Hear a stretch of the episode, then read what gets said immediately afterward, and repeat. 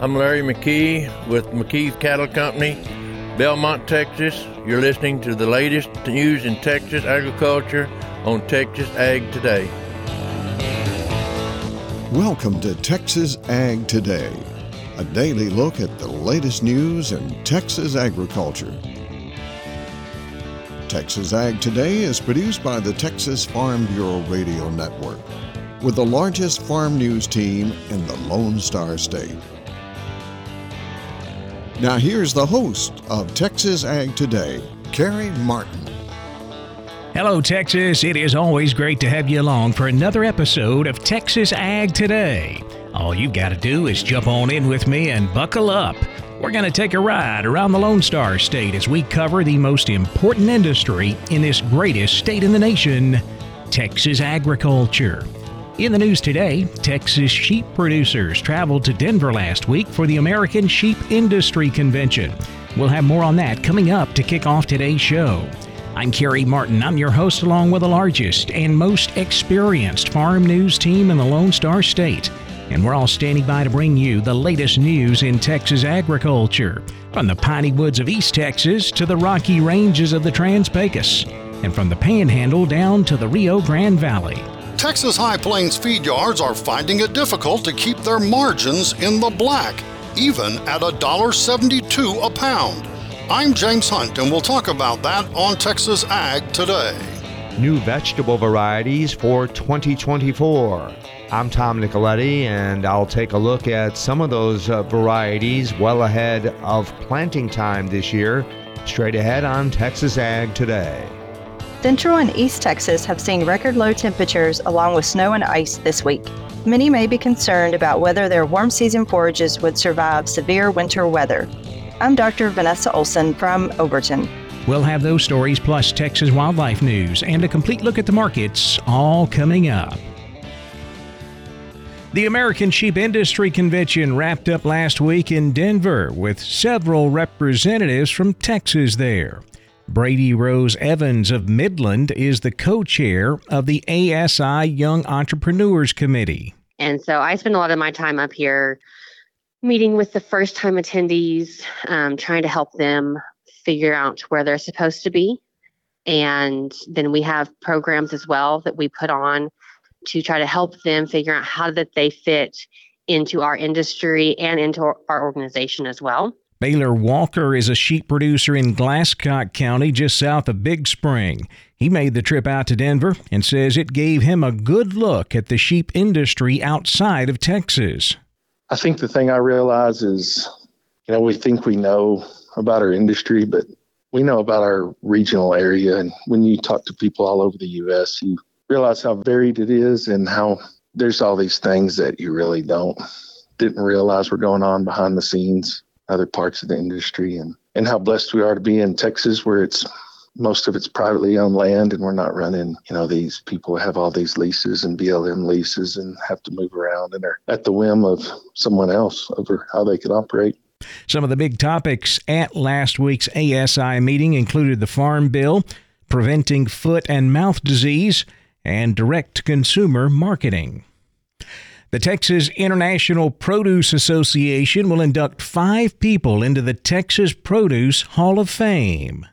The Hall of Fame recognizes outstanding leaders who have significantly contributed to the betterment of the produce industry in Texas. This year's inductees are the late Danny Arnold of AW Produce, James Bassetti of Little Bear Produce, Bruce Frasier of Dixondale Farms, Frank Schuster of Valverde Vegetable Co., and Bernie Teal of Sunburst Farms. Jim Henderson will be honored with this year's Scott Toothaker Award. The award honors those not directly involved in agriculture who have made immense contributions to the industry. The Hall of Fame inductions will be held January 29th at the Mission Event Center in Mission. For the Texas Farm Bureau Radio Network, I'm Jessica Domel. The Mexican government is extending zero duty access to certain food imports from eligible suppliers through the end of this year. Those include pork, beef, and poultry. Now, of course, the U.S. and Canada already have duty free access to Mexico as a result of the U.S. Canada Mexico Free Trade Agreement. This extension will likely benefit other beef and pork exporting countries.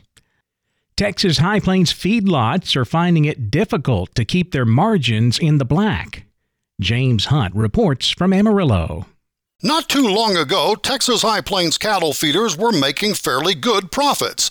But with fed cattle prices in the cash market currently running around $1.72 a pound, Brady Miller of the Texas Cattle Feeders Association says feed yards are struggling. You've kind of heard me talk about over the last couple months the ebb and flow. Yes, we're making $100. Yes, we're making $150. We stayed kind of in that neutral, in that even zone for a long time. But with the price drop that we've had here in the last couple months, we peaked at about a 184, 185, 186. We went all the way down to 168. We bounced back here in the last month or two, couple months, back into the mid 170s. But today, at cash being at a 172, that is about a $300 loss on a cash basis. Yeah, so that that's pretty tough. Um, obviously, you can look historically. 172 would sound like a pretty good price historically 172 would have been a good price but by the time you figure in inflation you figure in all the different costs that goes into these cattle uh, you figure in what an animal what a feeder costs to place into a feed yard the last three or four years the inflationary aspects of the industry kind of like anything i mean if you go to the grocery store if you go buy gas we're seeing it in all aspects of life so it's not any different. We're at a different level today. At the 172, you know, handful of years ago, you would have been making really decent money, and today 172 loses you 300 bucks. Brady Miller of the Texas Cattle Feeders Association says one input cost that is really hurting cattle feeders' margins, those high interest rates everyone in agriculture is talking about. I'm James Hunt on the Texas Farm Bureau Radio Network. Vegetable seed producers are releasing new varieties for 2024. Tom Nicoletti has the story. My guest today is Clegg Smith. He is area business manager with Gowan Seed. He is based in Weatherford. And Clegg, we are into the new year, and of course, there are a lot of vegetable producers across Texas itching to start planting their vegetables in the spring. And then, of course, there's those fall vegetables later in the year. But what are some uh, new vegetable varieties for the new year? We cover from the very tip of, of South Texas all the way up through the plains in West Texas and from everything from El Paso all the way to East Texas. So it's hard to hit one certain spot. But just in general, I would say we've got some really exciting new bean varieties. One of them being PV857 from Pop Vriend. They also have another variety called Pelican. Really, really nice dark green green beans that are really doing well in the marketplace, yielding well, and have the disease resistances you need here in the state of Texas. Watermelons, we're really excited and fascination has been the mainstay variety for a good long time, but there's some new up and coming varieties. Sakata has one called El Capitan that's a really nice dark rinded red interior variety that makes good size for the state of Texas. We also have Red Garnet is a new one that's from Enza Zaden. In the yellows, we have one called Yellow Buttercup, really, really, really nice yellow meat seedless variety. And if you need a pollinator, I would say uh, there's 8585 from Sakata and there's Stargazer from So that pretty much hits the the, highlights of, of watermelons. When we look at sweet corn, we got an excellent new sweet corn that makes really, really good size, really great tip fill, and yields really, really well. And it's called Superb. It's from IFSI, Illinois Foundation Seed. It's a 74 day, which is really exciting here. It's as early as we found for the Texas market. That is Clegg Smith. He is with Gowan Seed out of Weatherford. I'm Tom Nicoletti for the Texas Farm Bureau Radio Network. Central and East Texas saw record low temperatures along with snow and ice this week. Forage specialist Dr. Vanessa Olson looks at how that bitter cold weather could affect warm season Bermuda grass. As a warm season grass, Bermuda grass can be sensitive to winter damage despite dramatic genetic improvement to cold tolerance. Winter kill can be caused by a combination of factors. Winter kill is dependent on moisture, low temperature, and the duration of low temperatures. Low temperatures can be damaging when it occurs late in the winter or early spring and last up to a week to 10 days. Areas most susceptible to winter kill include north facing slopes, heavily shaded areas, poorly drained areas, areas planted with poorly adapted cultivars, areas trafficked during winter, areas of substantial soil compaction, areas that were newly sprigged or seeded last summer, and areas with deficient levels of soil potassium. To reduce the risk of winter kill, it is critical to follow best management practices during the growing season. Those practices would include maintaining appropriate soil fertility, especially potassium levels for Bermuda grass. Potassium is essential in plants to combat disease, aid in water use, and for winter hardiness. Deficiencies of potassium can cause both yield losses and stand losses. Bermuda grass is especially sensitive to potassium deficiencies. Maintaining some substantial Bermuda grass stubble height, greater than 4 inches, going into winter can be beneficial for the future growing season. Higher stubble height means more substantial root structure to capture deeper soil moisture and nutrients. Maintaining a higher stubble height generally results in increased loading of rhizomes reserves and increases canopy insulation of crowns during the winter. Using best management practices that encourage healthy stands, better nutrient utilization, along with grazing management and hay production practices that extend the longevity of the stand is the producer's best line of defense. This is Dr. Vanessa Olson with Texas A&M AgriLife Extension in Overton for Texas Ag Today. Mule deer harvest declined across the nation in 2022. I'm Jessica Domel, and I'll have more coming up on Texas Ag Today. And last summer's drought can cause this winter's hay to have low levels of vitamins. Veterinarian Dr. Bob Judd has more on that coming up next, right here on Texas Ag Today.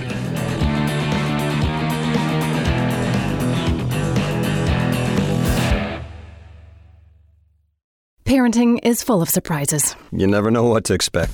So after our son was born, I called my Texas Farm Bureau insurance agent to set up a life insurance policy in case something happened to me. Sawyer is now two. And we'll soon have a sister. There's no one else I would trust with protecting my family. Visit Texas Farm Bureau Insurance today at tfbinsurance.com for an agent you can trust with life's most important decisions. Coverage and discounts are subject to qualifications and policy terms and may vary by situation. We're keeping you informed on everything happening in Texas agriculture on Texas Ag Today. Last summer's drought can cause this winter's hay to have low levels of vitamins. Dr. Bob Judd says vitamin A and E are especially important. Low levels of these vitamins can not only affect the cows, but also their calves. Dr. Adele Harty, formerly with South Dakota State Extension, indicates in Bovine Veterinarian that the ability of producers to provide supplemental vitamin A and E for their animals can be affected by manufacturing problems also. Regardless of the year, supplemental vitamin A and E should be given to cattle this time of year every year. Vitamin A and E are plentiful in green forage, but are much lower in hay and native grasses in the winter. And although you may not see classical clinical signs of a deficiency, the more typical problems are more subtle, such as effects on calf vigor and immunity. Marginal vitamin A deficiency in calves causes a lower responsiveness of immune cells and a breakdown of the protective functions of the GI system and lungs. Vitamin E is important in protecting cells from damage from infections and also plays a role in maintaining immunity. These vitamins do not cross the placenta in large amounts, so the calf must receive these vitamins through the first milk or colostrum. If the cow is deficient in these vitamins, her colostrum will also be deficient. Pregnant cows and heifers should be supplemented with 30,000 to 100,000 units of vitamin A per day and 50 to 100 units vitamin E per day when green forage is not available. Injections of 1 million units of vitamin A can be used to help increase levels in the liver, but must be given monthly if this is the only supplementation. A single injection of vitamin A is recommended two weeks prior to calving to boost the vitamin A level. And although you can inject calves with vitamins after they are born, this is not a substitute for supplementing the cows. I'm veterinarian Dr. Bob Judd. This is the Texas Farm Bureau Radio Network. Mule deer harvest declined across the nation in 2022. Jessica Domel takes a closer look in today's Wildlife Report. 2022 was a below average year for mule deer hunters across most of the country. According to a new report from the National Deer Association, 14 of the 17 states that reported mule deer hunting reported fewer bucks harvested in 2022.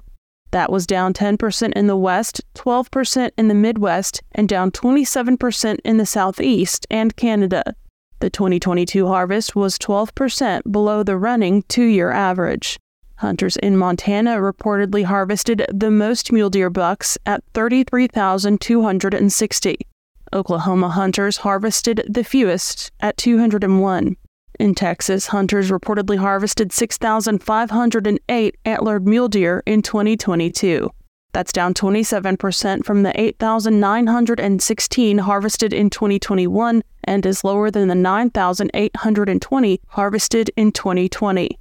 Antlerless mule deer harvest actually increased in Texas in 2022.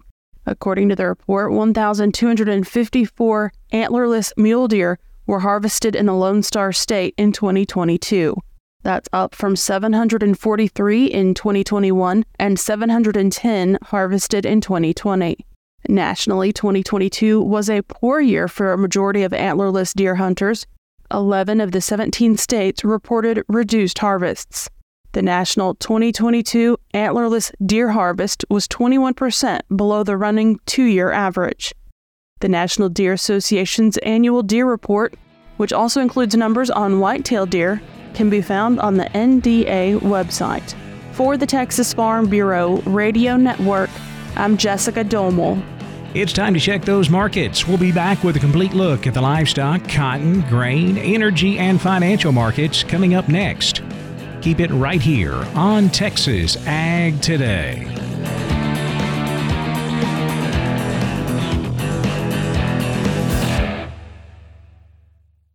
Texas Farm Bureau has served farm families in rural Texas for nearly 90 years. We're pleased to offer new affordable health care coverage choices for all Texans through Texas Farm Bureau health plans. You do not need to be a member to inquire and apply. Plans are available anytime.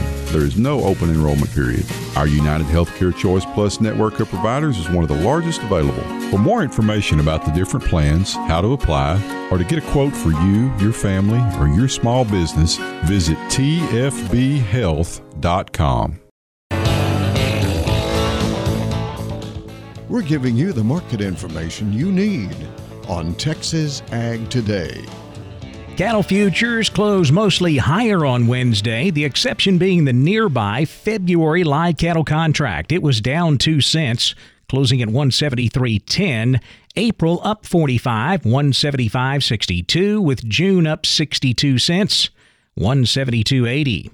Feeder cattle finished higher. January feeders up 87, 228.42. The March up 95, 229.77. April feeder cattle up 92 cents at 235.20. Cash fed cattle trade still at a standstill this week so far. We do see some bids from the Packers at 171. Feedlots here in the South asking 175 and better. Boxed beef was higher on Wednesday. Choice up 294 at 297.93. Select up 220 at 282.18. Now let's check the auction barns. We're walking the pens with Larry Marble. Kenny Mingus sells cattle at Milam County Livestock Auction each Friday in Cameron. Kenny, how was your last sale? Well, it was good, Larry. You know, we had 1436 out of that mix, we had 237 cows and 32 bulls with 66 buyers. Walk the pens with me. With the steers under 300, two dollars to 330. Three to 400 pound steers, 175 to 332. Four to 500 pound steers, 138 to 306, and over 500, one dollar to three dollars. On the heifers under 300, 190 to 265. Heifers weigh three to 400, 150 to 290. Three to 400, four to 500 pound heifers, 115 to 270, and over 590 to 249. They added some money to these Packer cows, uh, 40 to 108. Packer bulls 80 to 129. On your uh, on your bred cows, 500 to 1600, and on your uh, cow calf pairs, nine and a quarter to 17 and a quarter. It sounds like you had a good sale. Do you know of anything coming this week? What's the sale schedule going to be like? Oh, I don't know. You know, we haven't had any calls today. There were some people that did not uh, work last week and sell cattle because of the weather. You know, I think it's going to be cold as heck tomorrow in Central Texas, but I think the weather's supposed to break, and I believe that you know some of these people are probably going to get out and sell some cattle. Yeah. Um, you know, this market's good, and. Uh, like I said, some people didn't come because they were scared of the weather last week, and I think they'll come this week. So I think we'll have a pretty decent run uh, as long as we don't get weather bent again. Mm-hmm. And uh, we'll be we'll be looking forward to it, and we'll do the best we can. Tell everybody how to get a hold of you, Kenny Mingus. You bet. At the office, 254-697-6697. Follow us on our webpage at milamcountylivestockauction.com or catch us on Facebook. Kenny, thanks for being on the program. Kenny Mingus, Milam County Livestock Auction, Cameron, sells them every Friday. Neighbor, I'm Larry Marble. I do Walking the Pens every Monday through Friday right here on the Texas Farm Bureau Radio Network. You're listening to me right this second on Texas Ag Today. Back over to the futures market now. We're lean hogs finished higher on Wednesday. February hogs up 67 cents, 71.45, with April up 40. 77.97. Class 3 milk steady to higher. The nearby January contract unchanged at 15.16 a hundred weight, with February milk up to 15.75 a hundred. Cotton closed higher on Wednesday. We did see triple digit gains earlier in the session, but we backed that off a bit. On the close, we finished slightly higher with March cotton up 37 points, 81.70. May cotton up 41, 82.69. December cotton down 20 points, 79.79 cents. Corn market slightly lower again. The March contract hitting life of contract lows. It was down one and a quarter, 442 and a quarter, while September corn was down two, 467 and three quarters. Wheat market finishing lower, especially hard wheat. We are sitting at the lowest prices now that we've seen on Kansas City wheat futures in two years. We're back below six dollars on the spot contract. March down seven and a half, four ninety four a bushel. New crop July wheat down six and a half at 602 and a half.